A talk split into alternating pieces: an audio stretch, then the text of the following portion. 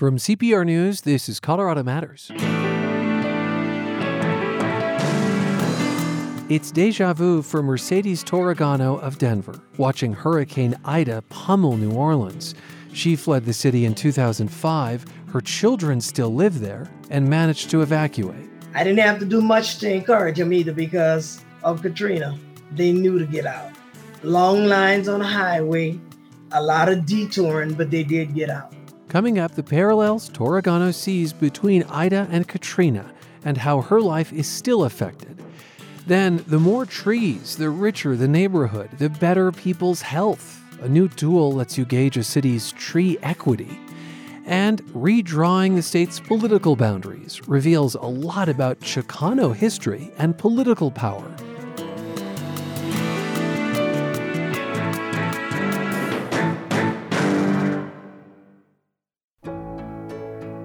CPR is powered by your generosity, and when it comes to membership, monthly donations make a larger gift more manageable.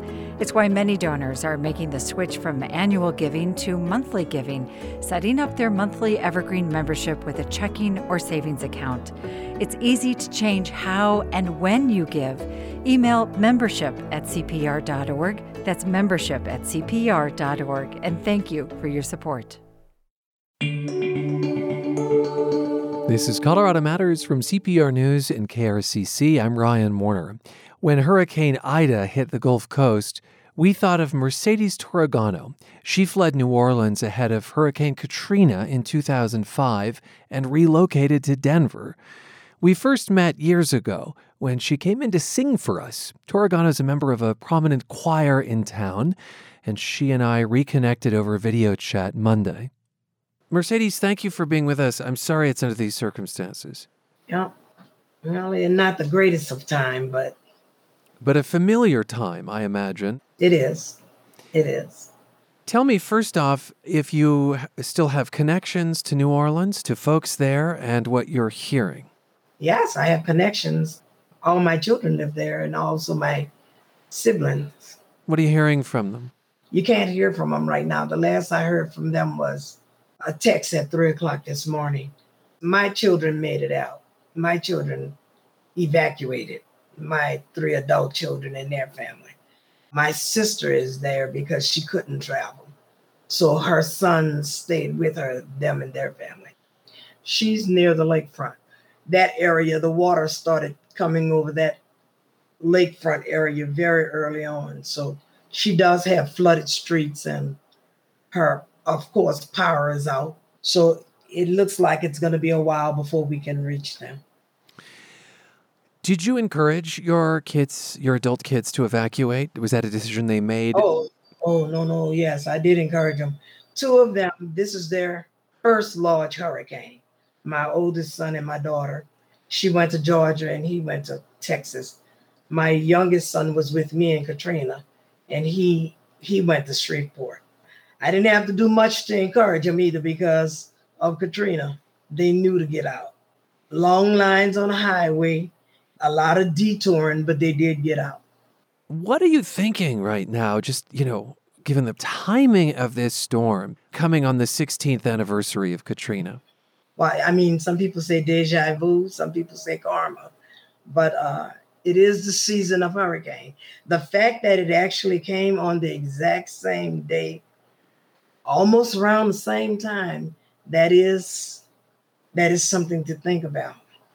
I mean, a warning signal, I don't know, I wouldn't call it that, but it was a little mind blower. I just was reading back on Katrina, and I want to remind folks that it claimed 1,800 lives. Yes. Will you take me back, Mercedes, to the days just before and after Katrina for you? What do you remember? Oh, for me, for Katrina, the days before was packing up and trying to get out of the city. But I had to wait because my son worked in hospital and he couldn't leave until they released him. And my daughter in law was a pharmacist. So we couldn't get on the road until late. So we were stuck with 15 hours of traffic just getting to Houston that only takes four and a half five hours. It took us 15 hours to get to Houston.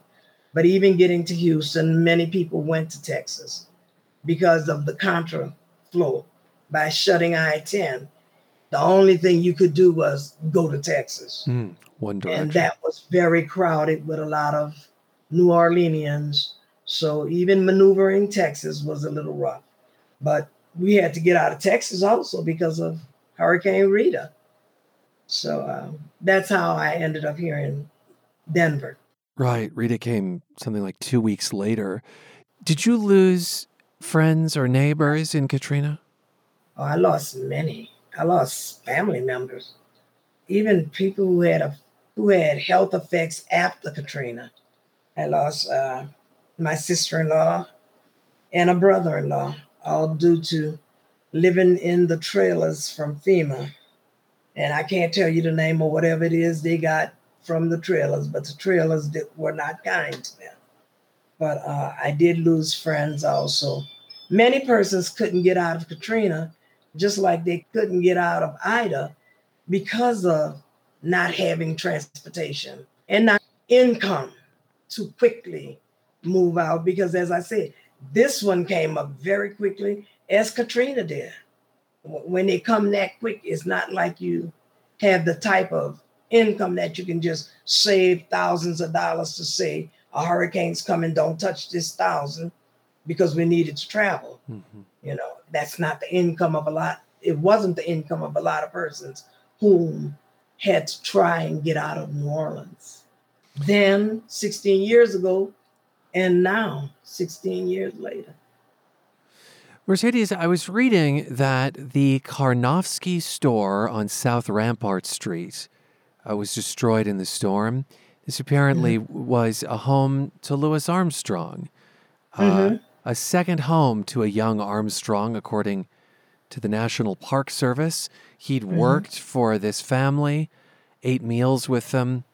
And I, I wonder if that's uh, an area you know there on South Rampart. I know the area. I'm familiar of the area, but I can't tell you what it's looking like now. Yeah. Did you lose your home? What happened to your home in Katrina? No, I lost. I lost my home. My home had 10.5 feet of water, so I lost everything. But um, as you know, we we're, we're in a bowl. We got so much water around us. It's very easy to flood, and when that water rush in, it goes right into the homes. Most of the homes, a lot of the homes are right ground level, so it go into the homes and flood it right away. Are there things, are there items you still miss? Oh yeah. Like yeah, what? I have three children, but I have no pictures of their of their life. I mean, as far as children going to school, growing up, school activities, marriage, weddings, I have none of that. I have nothing from my parents. In other words, you always want to leave something for your children from their grandparents and my mother and my grandparents but I don't have, we don't have any of those things. And the sad part about it is I don't have any, my sister does not have any. All of us that were living in New Orleans, that meant all of our valuable treasures about our life history and our family history was destroyed. How long did it take financially and in terms of paperwork and dealing with insurance companies how long was the tail of Katrina in your life? Does that make sense from a almost an administrative and you know bureaucratic, dealing yeah. Dealing with all the paperwork, for me, I would say it took me about a year and a half. Hmm. About a year and a half. Was it a financial hit? Oh yes. I taught at a school. That salary was gone. I had my own salon so all my clients were gone and the shop was gone. So for me, yeah, it's a big financial hit. I'll tell you, a huge financial hit. Uh, one that I was not used to, and and I can honestly say still not used to. But you got to adjust. So I just have learned to adjust with the new, as they say now, new normal. But I used to say with the new life that has been given to me. Hmm. How long have you been in Denver now, Mercedes? We met we met some years ago. I came here with Katrina. So I'm here 16 years now. And why Denver? I have friend a friend that lives here, a dear friend, a close friend. He lives here, and I used to travel here three to four times a year, uh, at least, definitely every holiday. And I like Denver when I traveled here. So when it was time for me to evacuate, I called him, and he flew from Denver to Houston and drove me back here to Denver. Oh wow! And opened his home to me. So this has been my home for the last 16 years. Mm-hmm. We can say, Mercedes, that you sought higher ground, quite literally, huh? Definitely. As I, I think I always tell people, I came from below sea level to mile high. Have you been back to New Orleans? And what does it look like to you compared to before Katrina? And uh, obviously, you, you have. yeah, you have no idea how it looks now, but um, j- just to Tell us about that. I have been back. I used to travel back, try and go back every six months. And it was redeveloping very well in certain areas. But some areas in New Orleans still were boarded from Katrina. Wow. Some areas had not even returned to the standards where they were. Other areas were remodeled and revamped and they moved on. But a lot of New Orleans still had a long way to go from what I saw. And I made it a point to drive around the city every time I went home. So it was always wonderful to get home. But I see all of the construction going on in Denver and the different cities I've traveled to, but it was never to that magnitude in New Orleans. And I can say I didn't see that up until the last time I went home. And I just the only thing stopped me from going back home again was COVID. So I was looking forward to going home for Thanksgiving. And I'm still looking forward to going home for Thanksgiving because hmm. I haven't been there since because of COVID. So. I feel like people who uh, are from New Orleans and who have lived in New Orleans, and I mm-hmm. suppose it's also true of those who have visited it, have a relationship and a love for that city that is stronger, I think, than most people's senses of place and connections to other communities. Do you still feel that? And why do you think that is about New Orleans? Well, it's true. I tell people all the time because they always tell me, well, you're not New Orleans anymore. Your home is Denver. Denver is not my home. Denver is my second home. Hmm. My home is New Orleans, Louisiana. And some of my tears, even this weekend, have been not only for my family, but what's going to happen to my city. My my love of New Orleans grows deep. It it will always be deep. It is home. That's where my parents were from. That's what I've always known as a child to an adult.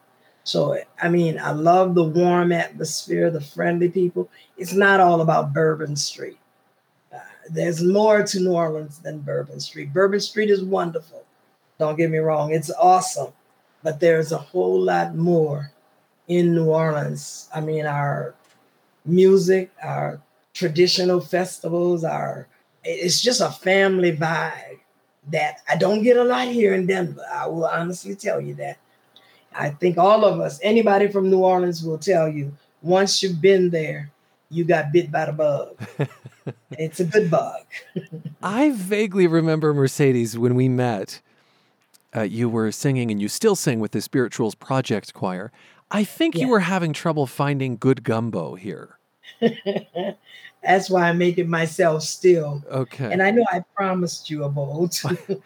well, we'll find time for that, but maybe yeah. maybe now isn't the moment. No, no, but we'll get to it. Thank you for your time. I, I'm so glad your kids got out, and I'd love an update on your sister when you get one, okay? I will. I will. And keep us all in your prayers, New Orleans and the whole state of Louisiana, the whole Gulf Coast, because this is a big one. This was a big one this time. Mercedes Torregano fled Hurricane Katrina in 2005 and relocated to Denver. She's been watching Ida pummel New Orleans, where her family still lives.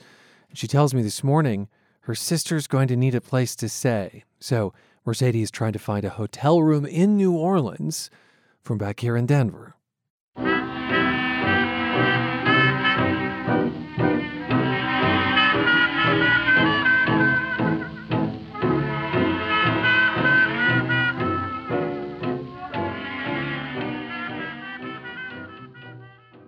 Money might not grow on trees, but trees grow on money, says our next guest, Chris David. He's with the nonprofit American Forests and helped create a new tree equity score. The online tool assesses communities on their canopies, down to the neighborhood. Metro Denver's in there, Grand Junction, Colorado Springs, and Pueblo. And how verdant a place is, is related to health, crime, and wealth. Chris David says U.S. cities are about half a billion trees short. And Chris, welcome to the program. Thanks for having me, Ryan. I think of how relieved I am on a hot day when I can be under a tree, even if it's just for a few seconds as I walk. Uh, highs, by the way, of 95 in Denver today, 98 in Pueblo, 93 in Junction, uh, which is why I'd love to start with heat and climate change because people in leafy neighborhoods are likely to fare better in the face of global warming, right? Absolutely, uh, and it could be 20 degrees difference in in, in some neighbors neighborhoods. Um, that's especially during heat waves that we've experienced this summer and, and many times in the last couple of summers. That's life or death infrastructure, um, providing shade and evapotranspiration to to reduce temperatures uh, uh, on those really extreme days. 20 degrees is huge. I, I, think of the shade. I mentioned the shade, but uh, talk to me about evaporative. Uh, what's the word you use there? I should remember this. Eva- evapotranspiration. Yeah, yeah. evapotranspiration. Um, I should remember that from by from from my nature courses, my science courses. yeah, I mean, it, it's essentially the the the process of of pulling moisture out of the air, and uh, and along with that, it, it reduces temperatures in, in the neighborhood. Tell us more about the connection between trees and health. I mean, you even looked at hospitalizations. Uh, to some extent, we used uh, uh, relatively new data from the CDC that that incorporates self-reported uh, hospitalizations and conditions, whether it's respiratory health, uh, cardiovascular disease, even mental and physical health as well. Um, and, and those those people that that have those conditions are at a greater risk to the impacts of climate changes, in particular extreme heat we talk about. Um, and and and trees can can help to at least minimize or reduce um, the impacts that climate can have on those conditions, whether it's through heat uh, reduction in temperatures, um, re- reductions in air pollution uh, as well. Trees pull lots of air pollutants out of the air as well. Um, so um, those those people that that have those conditions are are at a much greater risk. I think I generally knew that trees pulled pollution out of the air. I don't think I knew that they pulled a lot of it out of the air. Will you say just a few more words about that? Just because the air has been so magnificently bad here in Metro Denver lately. Yeah, absolutely. So, um, whether it's particulate matter, um, sulfur dioxide, nitrogen dioxide, ozone. Uh, it pulls about over 250,000 tons a year. Um, if if we were to achieve tree equity, that is, that's five that that half a billion that you mentioned, yeah. uh, would be uh, pulling over 250,000 tons annually of of those pollutants uh, out of the air. Well, let's talk about the equity piece of this. So, that line I began with trees grow on money, that's your line. H- how strong is the tie between a neighborhood's wealth and its leafiness? So, uh, it's, it's actually uh, quite staggering uh, sometimes. Uh, the, the wealthiest neighborhoods are often have 65% uh, more tree canopy cover than the poorest neighborhoods. Um, that's wrong. um, but that's uh, you know caused by multiple reasons, but oftentimes historic and generation generations of uh, in these poorer neighborhoods that have that have caused this, and we, we think that's wrong, and that's really the the key reason why we created tree equity score in the first place. Yeah, so I want to put a finer point on that. Uh, what what is it about generational inequity and perhaps poverty that means today some neighborhoods have fewer trees than others? Is that about property ownership? Is that about investment? Because I, I do think of some communities like Denver that make trees available for free uh, if you if you want to plant them on your property. So help help us unpack that. Yeah, absolutely. So, I mean, sometimes it is just the political power of wealthier neighborhoods and wealthier residents. But uh, historically, uh, racist housing practices um, uh, and redlining have been a, a, huge driver in that. And you mentioned it right there, Ryan. Home ownership, the lack of the ability to create wealth through your home, um, has has also exacerbated that problem as well. Uh, uh, in cities across the country. And there's really great research coming out of the University of Richmond. They're trying to quantify that and, and actually map that um, um, in every city around the country where those housing, uh, discriminatory housing practices were happening are the poorest. Um, they're the, they have the most people of color, oftentimes, uh, and they have the least amount of trees. So, this is related to wealth. This is related to race. And I'll just say that I've tweeted a link to this tree equity tool at CPR Warner. Um, I, I checked out my neighborhood in Denver, and it scores somewhere between 97 and 100. Uh, it helps perhaps to be near the Denver Botanic Gardens in my case. Uh, meanwhile, across town, over by Mile High Stadium, residents of Sun Valley show up on your map as orange with a score of just 31. I mean, it sounded to me like you were hugely surprised, Chris, Chris David, about the, the findings here, that the disparities perhaps even bigger than you imagined. Yeah, I mean, I think I think intuitively, especially working in this in this field, we've uh, we knew that these dis- discrepancies and disparities existed. Um, but to sort of see the number on the page based on hard data um, really was stark and, and, and, and sort of made, made us sort of really all the more um, uh, motivated to, to, to really work to, to try to rectify this problem. So, once again, uh, I've tweeted a link to the tree equity tool at CPR Warner, and you can get neighborhood level data uh, in Colorado. I found Grand Junction, Colorado Springs, Pueblo, in addition to Metro Denver. And, uh, Chris David, before I talk about how you amassed this data, uh, we've said that you believe the country to be about half a billion trees short. Where do you come up with that number? So, we it's all from our tree equity score data, and it's really from that measure of need that we've set. Uh, and you measured mentioned right before the break satellite information.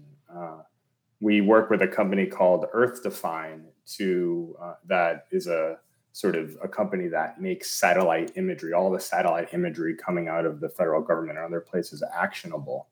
Uh, and they use AI to, to provide information that's useful to cities and, and others. And they provided us with uh, really incredible data uh, across the country um, for tree canopy cover that allowed us to do this analysis at the neighborhood scale. So we used that data to measure need. Um, and we set goals and targets for every urbanized neighborhood in the country um, based on the region that they're in uh, and the sort of demographics, uh, the, the population density of the area. Uh, and then once we set those goals, we identified the deficit um, of trees in, in neighborhoods. And that's how we got there. We just summed all those uh, deficits up that we had across those 150,000 urbanized uh, census block groups and uh, got to about 500 million trees. Fascinating. I, I mentioned uh, before the break that my neighborhood scores a rather impressive 97 or 100. So I have the privilege of, of living uh, beneath a pretty good tree canopy. But uh, Sun Valley, a neighborhood in Denver, scores 31. What are the steps to solving that? Especially, let's say that I'm a renter in that neighborhood and it's not my property to plant a tree on. Uh, who, you know, who who is the audience for this, and where does the change come from? Yeah, so I think the audience is both cities, uh, city government, uh, but also community organizations and communities in general. So um, I think tree equity score is the first step for cities to be able to create policies that are going to push towards more equitable tree canopy across the city. And tree equity score makes it simple for them to see where to prioritize. Sun Valley is one of those neighborhoods that has a low score, and we think it's it's low partly because uh, it has low tree canopy cover. But the lower the score, the higher the priority. So it that prioritization is based on identifying those historically ignored communities, whether it's high neighborhoods of uh, uh, neighborhoods of color, um, uh, high poverty neighborhoods, uh, seniors, children, people with existing conditions. Um, so it, the the score makes it easy for cities to say, "Hey, these are the lowest scoring neighborhoods. These are the places where we should prioritize planting first, um, and and create uh, policies that target those neighborhoods for tree planting. But it's also from the other side, from a more grassroots side, it's a way for community organizations to make the case for their neighborhoods to say, hey, we've been ignored for too long. Uh, we need to uh, we need the investment and funding in this neighborhood to have a thrive to really have a truly equitable and thriving city. Um, we need more trees here. There is apparently money for urban forests in the federal infrastructure proposal in Congress. Could that be a game changer? Uh, I think it could. Yes, uh, there's uh, money for what they call healthy streets in the infrastructure bill. That's 100 uh, million annually over five years. Um, to put that in context, currently, urban and community forestry federally gets federal funding of about 30 million okay. uh, a year, and it's sort of fighting tooth and nail to get there.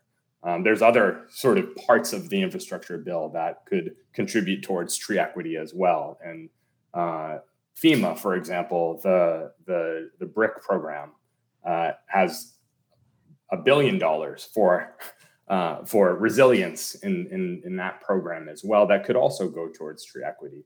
It's sort of where it feels like we're at a, a shift in thinking about how we should be investing in urban forest, and it's it's showing at the federal level. Chris, this has been fascinating. Thank you so much for sharing your results with us. Thank you so much for having me, Ryan. Chris David is Vice President of GIS and Data Science for the nonprofit American Forests. He helped create their new Tree Equity Score tool. Here's a little John Denver from a public service campaign he did in the 1980s. Plant a tree for your tomorrow. It's your tree that clears the air. Plant a tree, trees for America. Plant a tree today for all the world to share. Colorado Matters is on the road again this week, and our next stop is the Four Corners. Avery Lill will host tomorrow from Durango. Hi, Avery. Hi, Ryan. I wonder who you've met so far on your journey. Well, I cannot wait to introduce you to a heritage fruit tree expert and farmer in McElmo Canyon. Uh, he co founded the Montezuma Orchard Restoration Project. Um, and these folks, they're more like apple treasure hunters. Apple treasure hunters. Tell me about that. Yeah, they comb through old newspapers to find what kind of apples farmers were growing for county fairs more than a hundred years ago. Then they try to find where those trees might still be growing in the canyon, oh. even if it's in a cow, cow pasture. But part of preserving that history is also knowing that white settlers started growing apples in the canyon after indigenous people who lived and cultivated food there were forced out. And they're working with Navajo Nation and the Ute Mountain Ute tribe on apple cultivation projects. Very big tree theme in the show today. Did you get to eat any of those apples, Avery? I did. The Thunderbolt apple is actually one of the earliest varieties of apples grown in McElmo Canyon. It was sweet and juicy. It wasn't even completely ripe, but it is still one of the most flavorful apples I've tried. In the Four Corners, you've also spoken with a diversity leader at Fort Lewis College in Durango, uh, which is reckoning with its own history. I did. More than a third of students there are indigenous, but the college's history is steeped in violence against Native people. First, it was a military post to combat tribal nations, then, it was a boarding school to force Native children to assimilate to Eurocentric culture.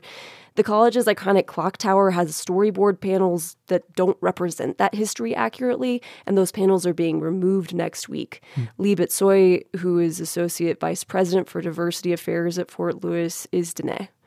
So it is personal to me because my parents and my aunts and uncles attended boarding schools, and I, I see the effects, and um, I also carry that intergenerational trauma. So it's important for me to be able to contribute to the reconciliation of Fort Lewis College and its complicated past. You will also explore some public lands issues while you're there. Yes, we will talk with Jonathan Thompson about his brand new book called Sagebrush Empire. Avery, looking forward to it. Excited to hear tomorrow's show. Thanks, Rye. Avery Lill on the road in the Four Corners, and I'll share a Southwest Colorado cookbook in our series, The Kitchen Shelf. This one's all about cookies, and it's from a town that no longer exists. Still to come, will redistricting amplify or muffle Latino voices? This is Colorado Matters from CPR News.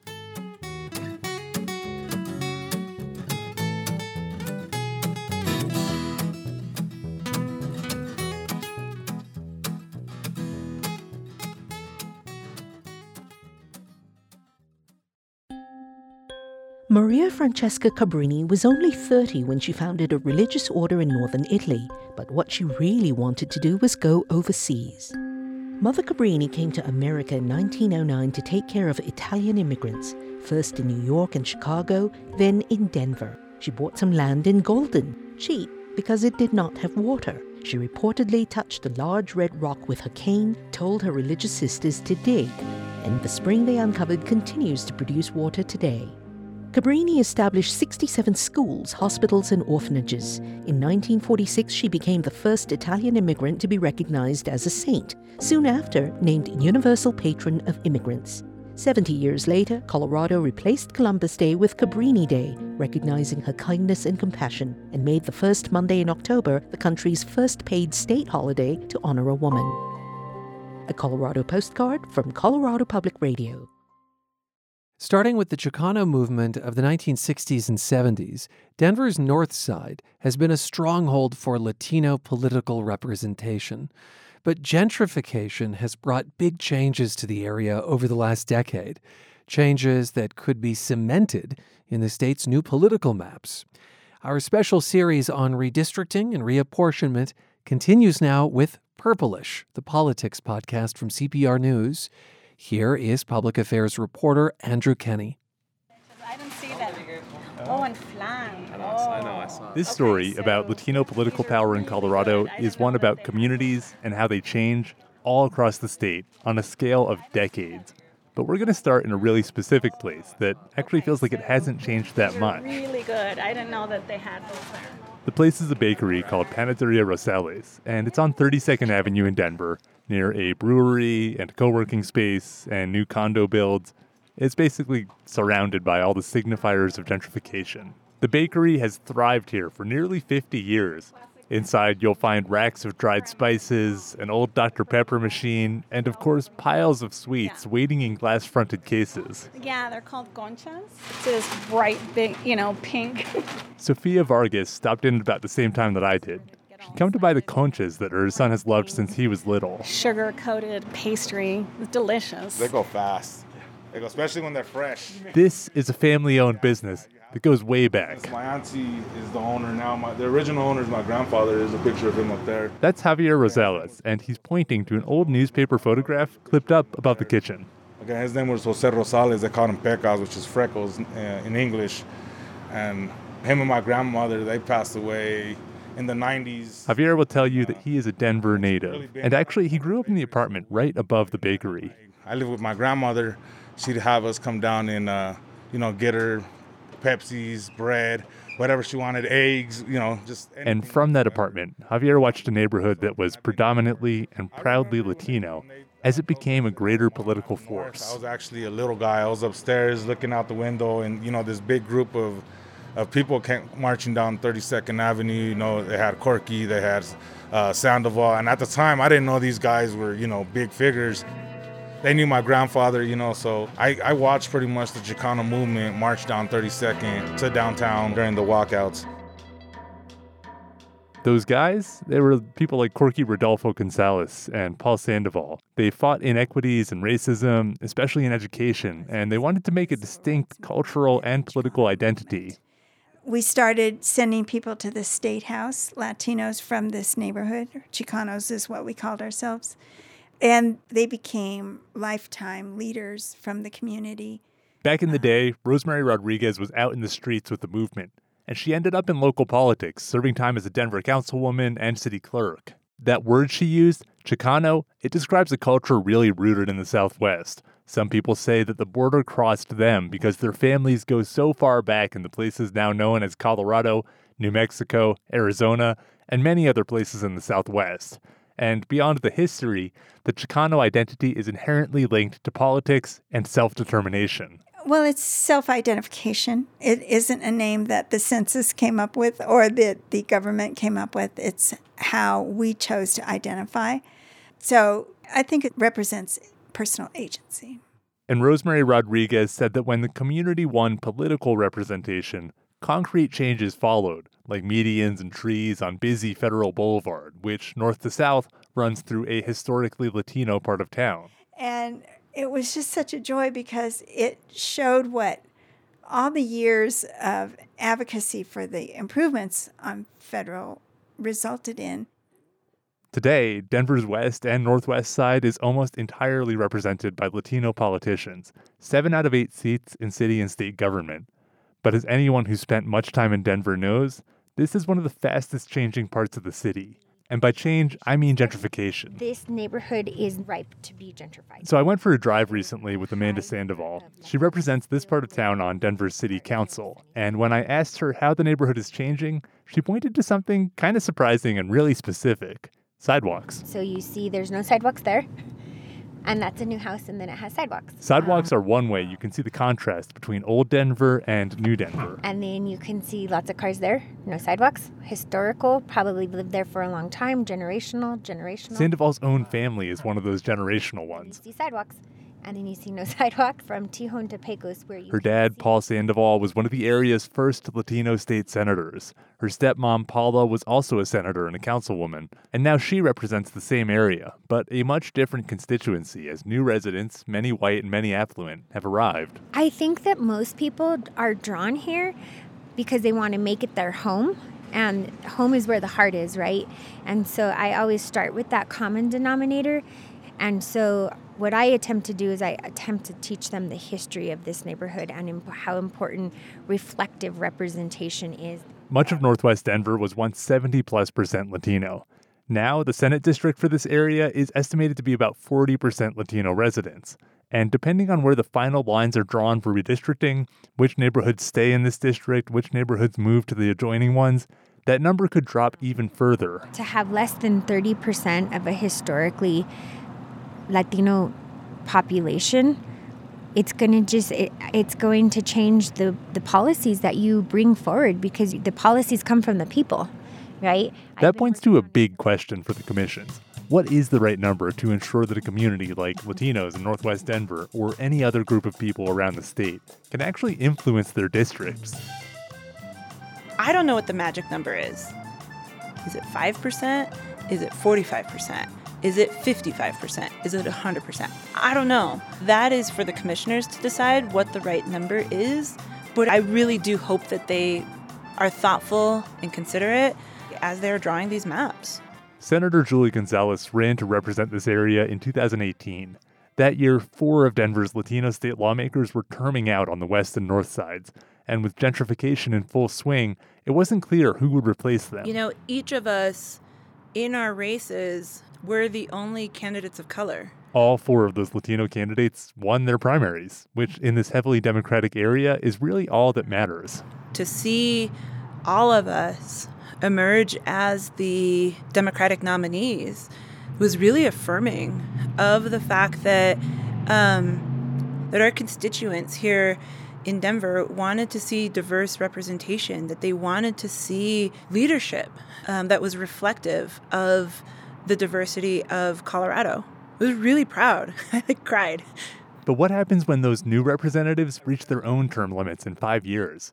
I talked about that with Rudy Gonzalez. He's the son of Corky Gonzalez, and he runs a statewide nonprofit called Servicios de la Raza.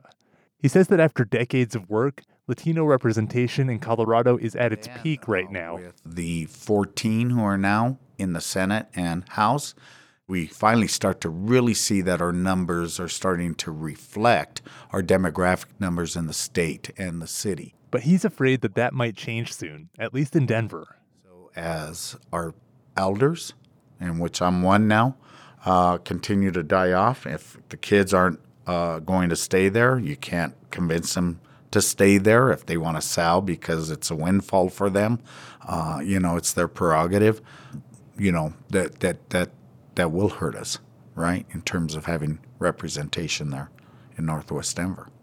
And redistricting could amplify that change. Dense urban districts often see some of the biggest changes because moving a border even a few blocks, losing Latino neighborhoods along Federal Boulevard, for example, can significantly change the district's makeup.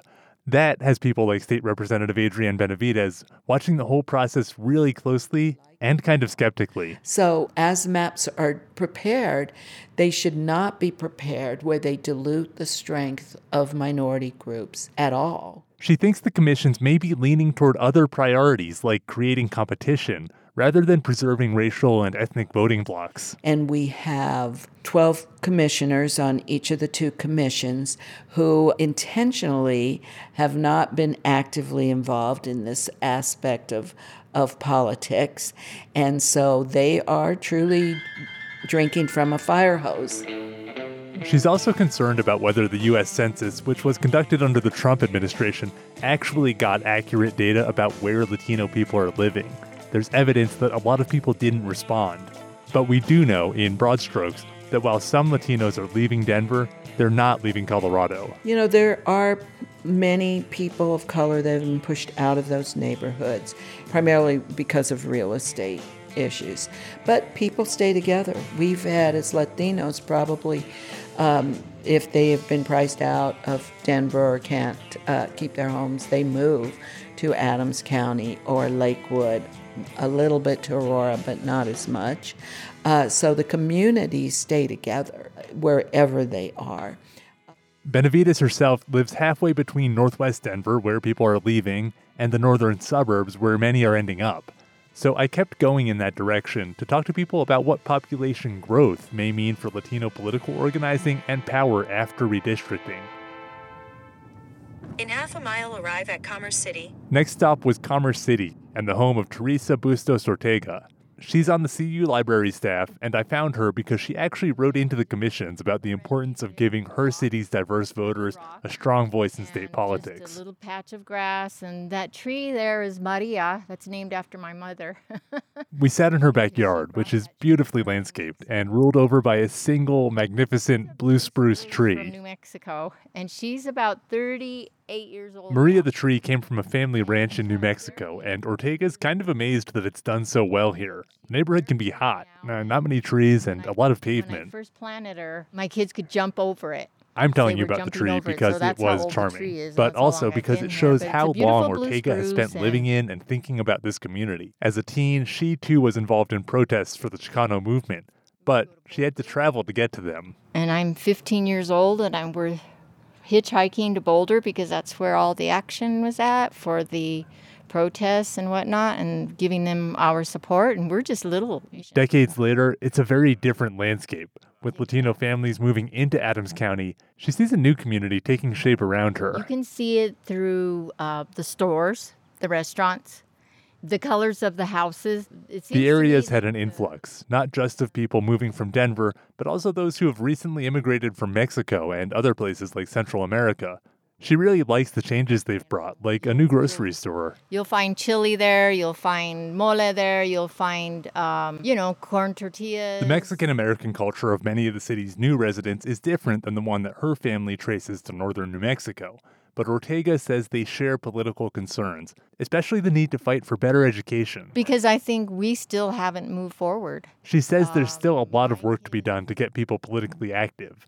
And she understands that for many families, the first challenge is just keeping food on the table. I feel that the problem with uh, Hispanics is that they're in survival mode. So they, how can they, how can they be involved in politics when you're trying to put food on the table? There's no way. But she's optimistic. I see a powerhouse growing, and I can't wait. I'm just happy. And there is a new generation of Latino politicians that's just getting started here. Jose Guardiola is an at large city councilman for Commerce City. Both of his parents grew up in Mexico. He was born in Wyoming. He considers himself Chicano, and he ran for the job in part to represent the diversity within the Latino population. And I was like, you know, I need to represent them because I live in two worlds. The census says that this area is about half Hispanic, an ethnicity that overlaps with much of the Latino population. But as he started campaigning, Guardiola worried about how he would be perceived. One of the thoughts was like, man, my name is straight Mexican, right? Jose Guardiola. Who's going to say that name, first of all, my last name? But then I remember my culture, my pride. I'm like, well, they're going to have to learn it. That has not turned out to be an issue. He's now the latest of several Latino council members and state lawmakers from Commerce City. But Guardiola says that representation in the Denver suburbs has lagged behind the true size of the community.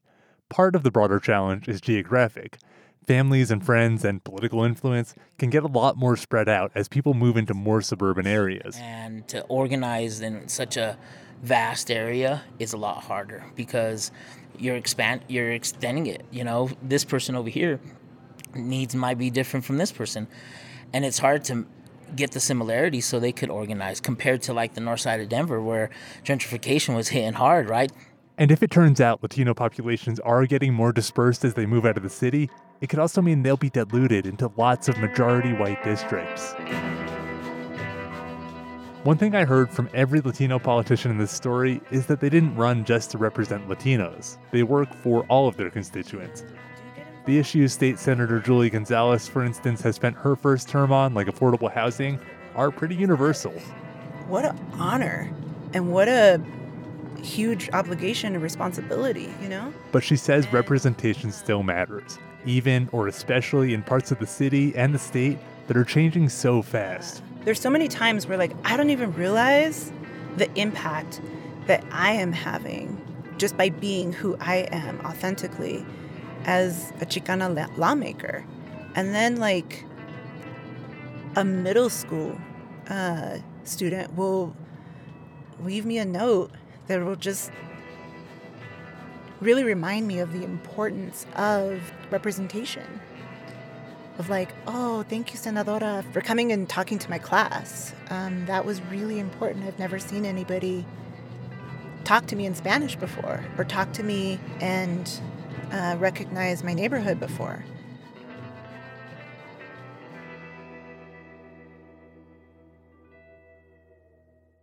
Gonzalez's district could see some of the most significant changes from redistricting. But when she looks at the years ahead, she believes there will always be a Latino a Chicano community here on Denver's north side. One that'll remain a force in state politics, no matter where the lines fall. Public affairs reporter Andrew Kenny with Purplish, the politics podcast from CPR News. You can hear that and other episodes at Apple, NPR One, and everywhere you get your podcasts.